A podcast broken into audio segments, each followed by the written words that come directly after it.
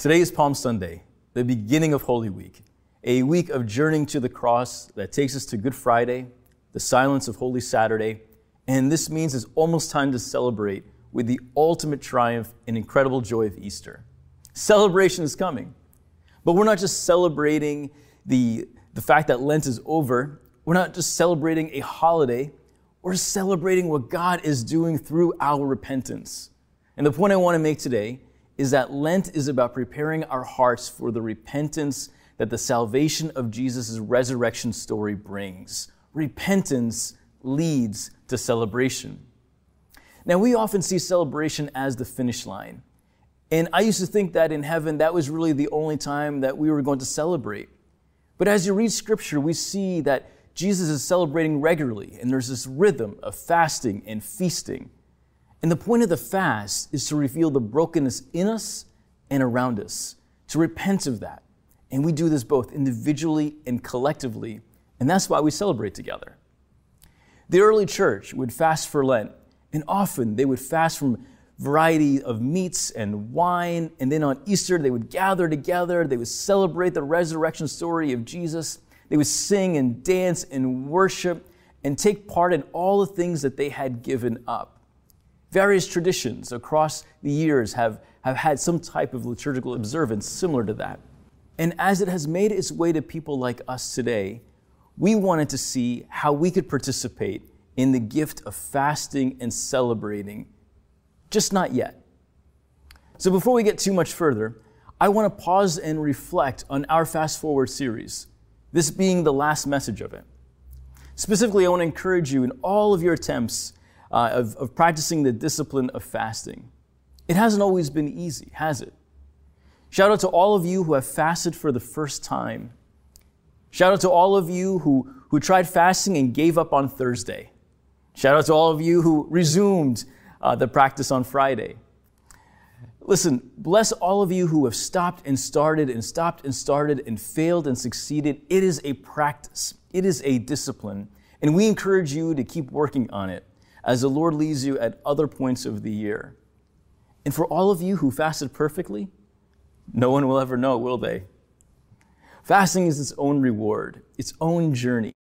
And what the Lord shows you is what the Lord shows you. And among the truths that we want to see today is that the prayer and fasting leads to repentance, and repentance leads to celebration. Jesus followers celebrating. Oh man, it gets me a little nervous, to be honest with you. Are we really good at celebrating? I mean, right where you're at right now, give a woohoo. Come on, come on. On the count of three. One, two, three. Woohoo! I have a feeling it didn't sound very strong at nine o'clock in the morning. That's what I mean. Are we good at celebrating? Can you picture Jesus up in heaven right now? I, I, defeated the grip of death and conquered evil and freed the captives from the snares of hell. And I get this week, woohoo. No, no, no. We need a woohoo. At this time, I have Pastor Brian Wilkerson, who is going to conduct a clinic on how to give a proper woohoo celebration. Come on down. Oh, he's, he left the room? He's not coming back? Okay, I'll, I'll, I'll I, I have the notes. I'll, I'll, I'll do it for you, for him. Do you remember that song by Kool and the Gang, Celebrate Good Times? It goes dun dun dun dun dun dun dun. dun. You know, you know that part? Yeah, yeah. On that part, you're all going to give me a woohoo. I understand some of you are going to be listening to this at Market Basket on a Tuesday. You are not exempt from this exercise. Okay, ready? Dun dun dun dun dun dun dun. dun. Woohoo! That's, that's, it's getting better. It's getting better. I'm telling you, friends, we have to get good at celebrating. I mean, what if you get to the gates of heaven and the entrance exam is not whether or not you can recite the Apostles' Creed? What if it's Kool and the Gang going, dan, dan, dan? Some of you are not going to get in, okay? We got to get good at celebrating. Celebrating, again, we don't, we're not just celebrating for its own sake, we're celebrating because of repentance. Now, a moment ago, I mentioned that today is Palm Sunday. And upon Jesus entering the city of Jerusalem, people were celebrating. I'll read a little bit to you. It says, They brought the colt to Jesus, And then throwing their coats on its back, they helped Jesus on. And as he rode, the people gave a grand welcome, throwing their coats on the street. And right at the crest where Mount Olives begins its descent, the whole crowd of disciples burst into enthusiastic praise over all the mighty works that they had witnessed. Blessed is he who comes in God's name. All is well in heaven, glory in the high places. Some Pharisees from the crowd told him, Teacher, get your disciples under control. But he said to them, If they keep quiet, the stones would do it for them, shouting praise. Now, if this is the first time that you heard the story, you would have guessed that it would have ended in, in, a, in a few ways. For instance, Jewish believers of that day thought the Messiah was going to be a, political revolutionary and overthrow the Roman occupiers and take back the capital city and eventually reclaiming all of Israel. But that, of course, was not Jesus' mission, so it didn't end that way. And if we were political consultants, we would have told Jesus, hey, when you get out of the limo, wave big and smile for everybody. Cameras are going to be taking pictures and video is going to be recording. Disciples, make sure you don't get in the way of the shot. We, we, we want you to be the people's Messiah. So if you could hug some people and kiss babies and maybe some, heal some people along the way. We're going to have this big band playing Celebrate Good Times. It's going to be great, Jesus. But Jesus wouldn't have listened to any of that. Instead, Jesus enters the city, and as he's doing so, he weeps for them as he predicts their coming destruction. It says, as he approached Jerusalem and saw the city, he wept over it and said, If you, even you, had only known on this day what would bring you peace, but now it is, it is hidden from your eyes. The days will come upon you when your enemies will build an embankment against you and encircle you and hem you in on every side. They will dash you to the ground, you and the children within your walls. They will not leave one stone on another because you did not recognize the time of God's coming to you. No, Jesus, not like this. Don't, don't cry. That's a sign of weakness. And don't talk about destruction on a day like this. Nobody, nobody wants to vote for that. And why this coming destruction? Isn't Jesus supposed to be saving them? And if that's not a bad enough turn in the story, he heads down to the center of town. And in the next set of verses, Luke describes that Jesus flips the tables over, chases out the crooked money changers out of the temple. If you and I were there, we would have been shaking our heads in shock and confusion. What was that? It went from a spontaneous parade to a little bit of spontaneous tragedy to a righteous tantrum. This was supposed to be a celebration, but by Friday it ended in crucifixion. What happened? Well, it's what, what, what, what didn't happen. Repentance hadn't happened in the hearts of the people. And in the way of Jesus, because there was no repentance, there could be no celebration. Now, every now and then I ask myself, why am I really a Jesus follower? What makes me love Jesus? And of course, in my faith, there are, there are numerous answers and, and probably a thousand reasons. But I want to highlight one of them right now. I like to reflect on this scene where Jesus enters the city and weeps over it.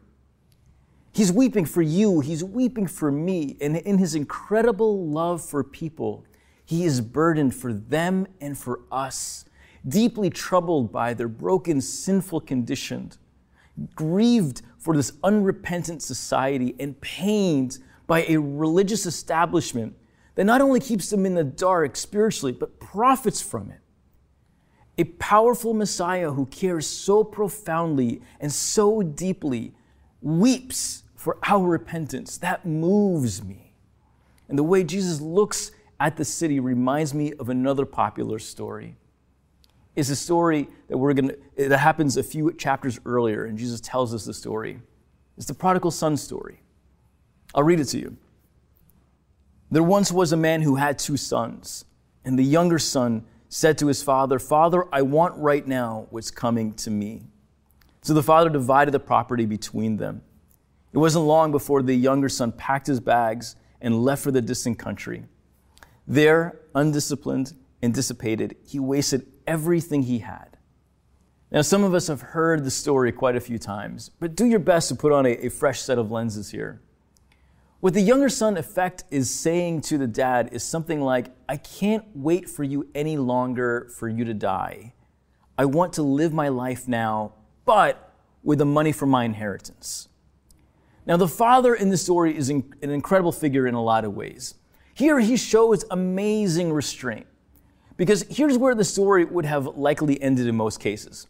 Like, after the younger son had said this to the father, the father taught him a lesson that he would never forget. Or, then the father kicked him out of the house and we never heard from him again. End of the story. But that's not what the father does. The father gives the son what he wanted. That meant he must have had to sold off half his land and give the ungrateful son all of this cash and let him go with this terrible and predictable plan. I mean, not only is this the height of dishonoring your parents, it would have caused immense embarrassment to the father in his community. They all would have been wondering, why would he let his son do that to him? Why, why would he agree? If you're thinking to yourself, I could never allow my kid to do that, then you are understanding the story that Jesus is telling. Inevitably, the son wasted all on wild living, and we'll see what, he, what happens next year. After he had gone through all his money, there was a bad famine all through the country, and he began to feel it. He signed on with a citizen there who assigned him to, to his field to slop the pigs. He was so hungry, he would have eaten the corn cobs in the pig slop, but no one would give him any. Now, this is Jesus, a Jewish rabbi, telling the story in an ancient Jewish context. And that part where Jesus describes that the son was feeding pigs, pigs are the dirtiest creatures in Jewish literature. The son has reached the lowest of lows. He is a waiter for the pigs. Jesus is saying that he has defiled himself in just about every way possible. Listeners to the story are both relieved that the boy got what he deserved, and they are repulsed by the very thought of him. The story should have ended there, but it doesn't. Instead, it says, This brought him to his senses, he said. All those farm hands working for my father sit down to three meals a day, and here I am starving to death. I'm going to go back to my father, and I'll say to him, Father, I've sinned against God and I've sinned before you. I don't deserve to be called your son. Take me on as a hired hand. And he got up right there and went home to his father. Broke, hungry, disgraced, desperate, he realizes that the only way to survive is to return home. I imagine he must have, have tried to talk himself out of this a hundred times. What would he say to his dad? What about that condescending look that the older brother would undoubtedly give? And what would everybody say? He realizes that to stay where he's at is inevitable death. And he knows that he has caused such great embarrassment to his father that the only chance he has is to beg for forgiveness, acknowledge that because of his actions he can't be a son, and beg to live out the remainder of his days as a farmhand on his dad's estate. I mean, could you imagine the number of times he must have rehearsed his speech on his way back home? The text continues. When he was still a long way off, his father saw him. His heart pounding, he ran out, embraced him, and kissed him. The son started his speech Father, I've sinned against God. I've sinned before you. I don't deserve to be called your son ever again. But the father wasn't listening. He, he was calling to the other servants Quick, bring a clean set of clothes and dress him. Put the family ring on his finger and sandals on his feet. And then get a prize winning heifer and roast it. We're going to feast. We're going to have a wonderful time. My son is here, given up for dead and now alive, given up for lost and now found. And they had a wonderful time. This is one of the most powerful and beautiful stories in Scripture. I want you to look at this picture by an artist named Wayne Pascal. And just consider here the son doesn't get disowned and regulated down to one of the farmhands. There's no father shaking his head in shame all right, you can live in the barn. There's no condescending rhetorical question. Have you learned your lesson yet? There isn't even a lecture. Instead, there is embrace, there is forgiveness. Here you see a true picture of love. This is Jesus saying that we're in the that life in the kingdom of God, this father is not like any father you have heard of. Now, I happen to have an amazing father and an amazing mother, but despite how wonderful they have been to me and my siblings, they would be the first to tell you that no earthly parent can compete with the boundless, eternal, perfect love of God the Father.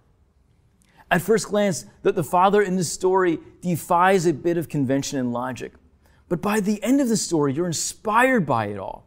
This is a Father that is willing to, to give what he has for his son, to give to point to the point of humiliation.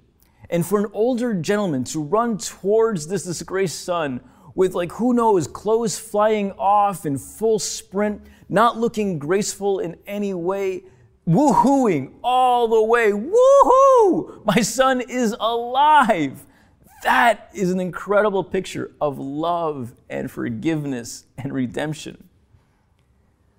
The clean clothes and the sandals they, they express the extravagant love and the instant restoration the ring, this, this family heirloom, is, is not about getting carried away in the emotions of it. The ring represents that, that, that the love is endless. It's why we exchange them at weddings. And the ring in the story is a father's way of saying, You will always be my child. Jesus saying that this is what the Heavenly Father is like. There is no shame in the Son's return. There is no, there's no sneaking him in the, the back door and, and quietly forgiving him. It's the opposite. We are going to have a party. Why? Because in the way of Jesus, repentance leads to celebration. What an amazing story.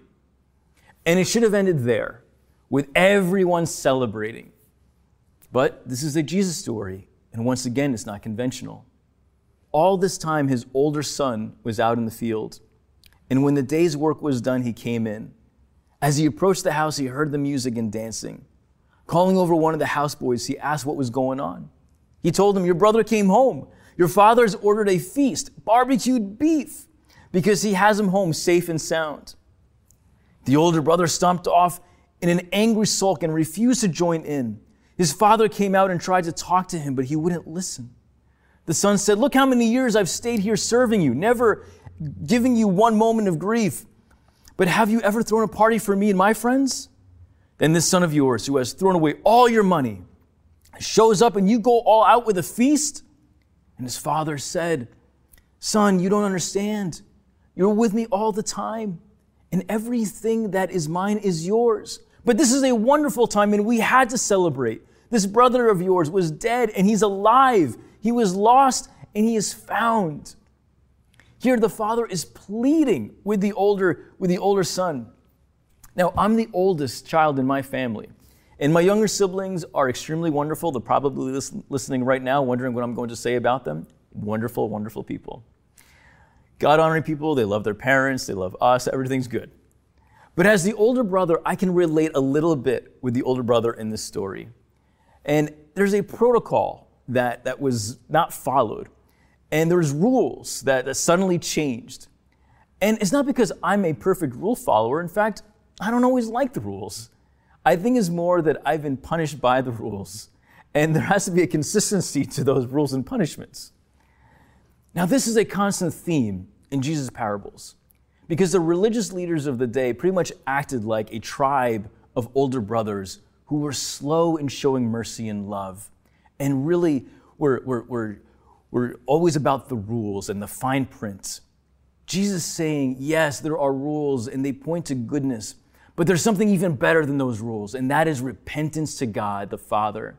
And everything goes out the window for that, and that is why we celebrate. You can almost hear the father telling the older son, You have lived your whole life competing against your younger brother and trying to win over my love. You've always had my love. It's all yours. Come rejoice with us.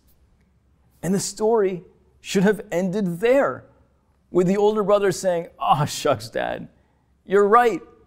Let's have another party next week. As they both walked in the feast singing and dancing and running and embracing the younger brother. But that's not what happened either he wouldn't come inside. See, the older brother didn't think he did anything wrong. But the extraordinary irony here is that Jesus' focus on this part of the story teaches us that the older brother was actually the one who also needed to be in repentance of a calloused and selfish heart. He was so self absorbed and so legalistic. He, he couldn't even detect the love that was being shown to his younger brother. And in doing so, he couldn't recognize what love was really about, what forgiveness was really about, what repentance meant. And that was why he couldn't celebrate with everybody. At the end of the story, Jesus is telling us that he has been left out of the kingdom. He has been left out of the way of Jesus. Actually, by the end of the story, we we actually hold the older brother in less esteem than the younger brother who had lost it all and had a lower status than the pigs. That's what the repentance and the forgiveness of God does. It restores us. And that's why we love the story, because it is a redemption story. And who among us doesn't need redemption? Now, there have been aspects to the story that, that used to trouble me as much as I love the story. There's a few things that, that always kind of annoy me a little bit. And, and one is that the younger son wasted the inheritance.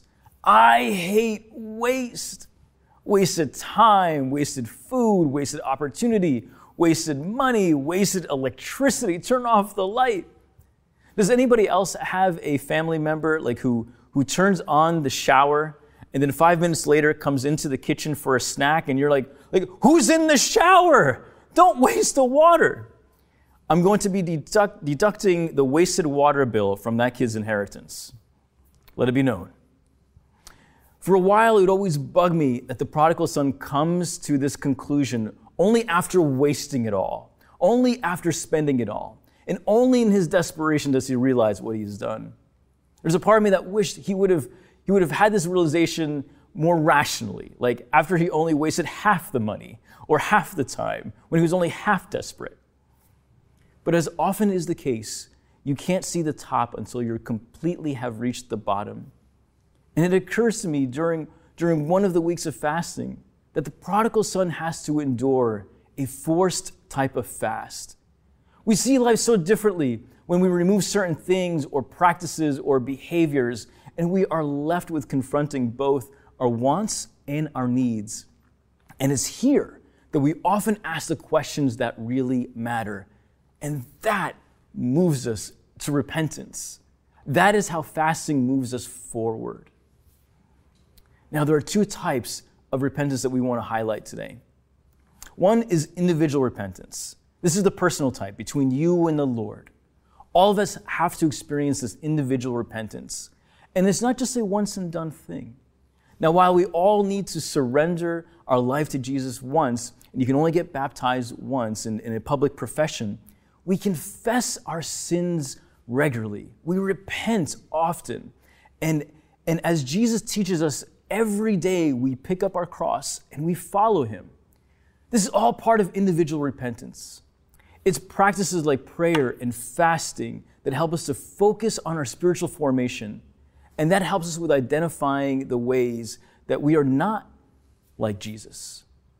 For years, when this story was preached, I'd be in a room full of people where would look around and, and wonder, all right, which one of you sinners needs to confess and repent? Every head bowed, every eye closed.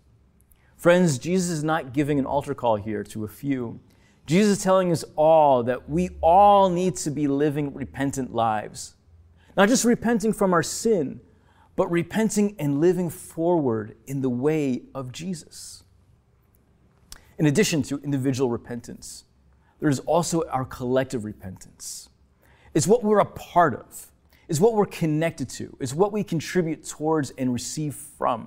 This is the collective. We, we, we don't just control our own actions, but we represent the, the, the actions and the behaviors and the words of us as a community. And I want to share with you one of the aspects that, that has rang true for me throughout this Lent, and, and that is our need to repent collectively. We don't pray or worship or preach in a vacuum.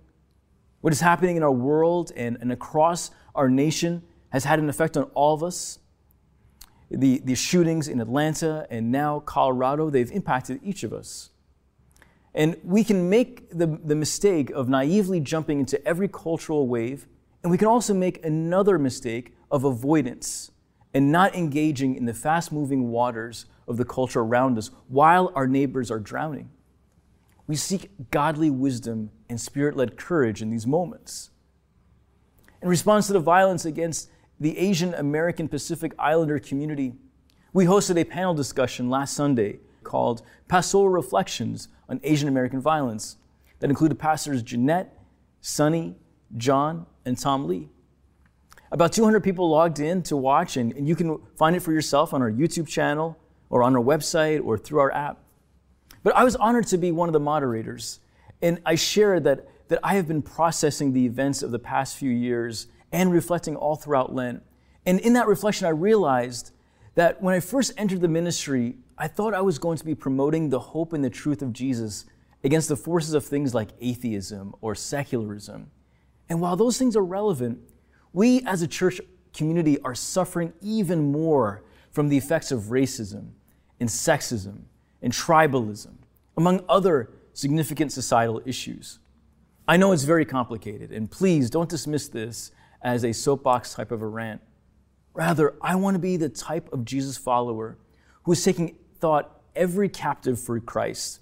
And I, I want to start from the, the, the conviction that we cannot love our neighbors and tolerate or enable any hint of racism or discrimination or misogyny or any other sin. I want to be clear. It's not about repenting to the culture.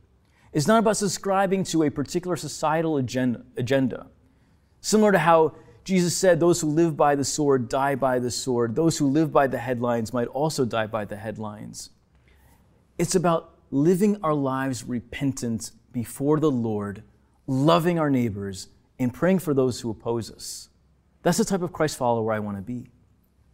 So, whatever is limiting us from loving our neighbor or praying for our enemy as Jesus taught, that is what we must collectively repent from. It's not just repenting from our sins, but it is also repenting towards the way of Jesus. I want to live out the way of Jesus on the issue of racism. We are in need of desperate repentance and so to move forward, we must repent of it. And to repent of it, we have to name it, confess it, and bring Jesus into it. I'm giving this sermon in a time where younger generations are leaving the church in historic numbers. Many are not leaving for the reasons that the experts predicted years ago, like atheism or secularism. Those may be factors, but that's not what our young people are saying. Instead, they are leaving not because they've rejected the claims of Jesus, but the way that organized religion has disillusioned them, by the, by the way that they have seen the church treat people. And as a result, they can't identify with being seen as a Christian or even with this term evangelical. We have to ask ourselves as a collective Christian community are we loving Jesus with everything that we have and demonstrating that to those around us? And are we loving our neighbors? Are we loving our enemies? If not, we must collectively repent from that. Jesus wept for Jerusalem because the hearts of the people wouldn't change. We cannot make that same mistake. Instead, may we be people who repent and celebrate. Remember, the way of Jesus is about repentance leading to celebration the more I grow in Jesus, and secondary, perhaps the older I get as a parent, the more I understand and appreciate and am moved by the Father's response in this story. The part where he stands waiting for the Son to come home. And when I compare this to Jesus weeping over his people in Jerusalem, that moves me. Any parent would gladly give the inheritance away if it meant that that child would discover repentance in Jesus and embrace the love and grace of God. Any parent would sacrifice whatever they needed for that child. We're all prodigals in some way. And today, if you see yourself as one, and it's personal shame or the older brothers that are keeping you away, don't let any of that stop you from returning. I commit to you that I'll be at that party not just celebrating your repentance, but also repenting with you. And I know our fellow pastors and staff mates, student ministry staff and Kidstown staff, or any small group leader, countless other leaders and servants around our church, we would be a church that would be celebrating and repenting right along with you, yelling woohoo as loud as we could. To us as a church, may we not be any resemblance of the older brother in the story. And if we discover we are, may we repent and be among the people inside the feast, celebrating the salvation and the forgiveness and the love that Jesus brings. This Holy Week, we invite all of you to fast some time to prepare your hearts as we celebrate the victory and the resurrection of Jesus. May you take part in our sacred spaces. May you join us for Good Friday. And may you live forward in repentance as we celebrate what Jesus has done for us. Amen and amen.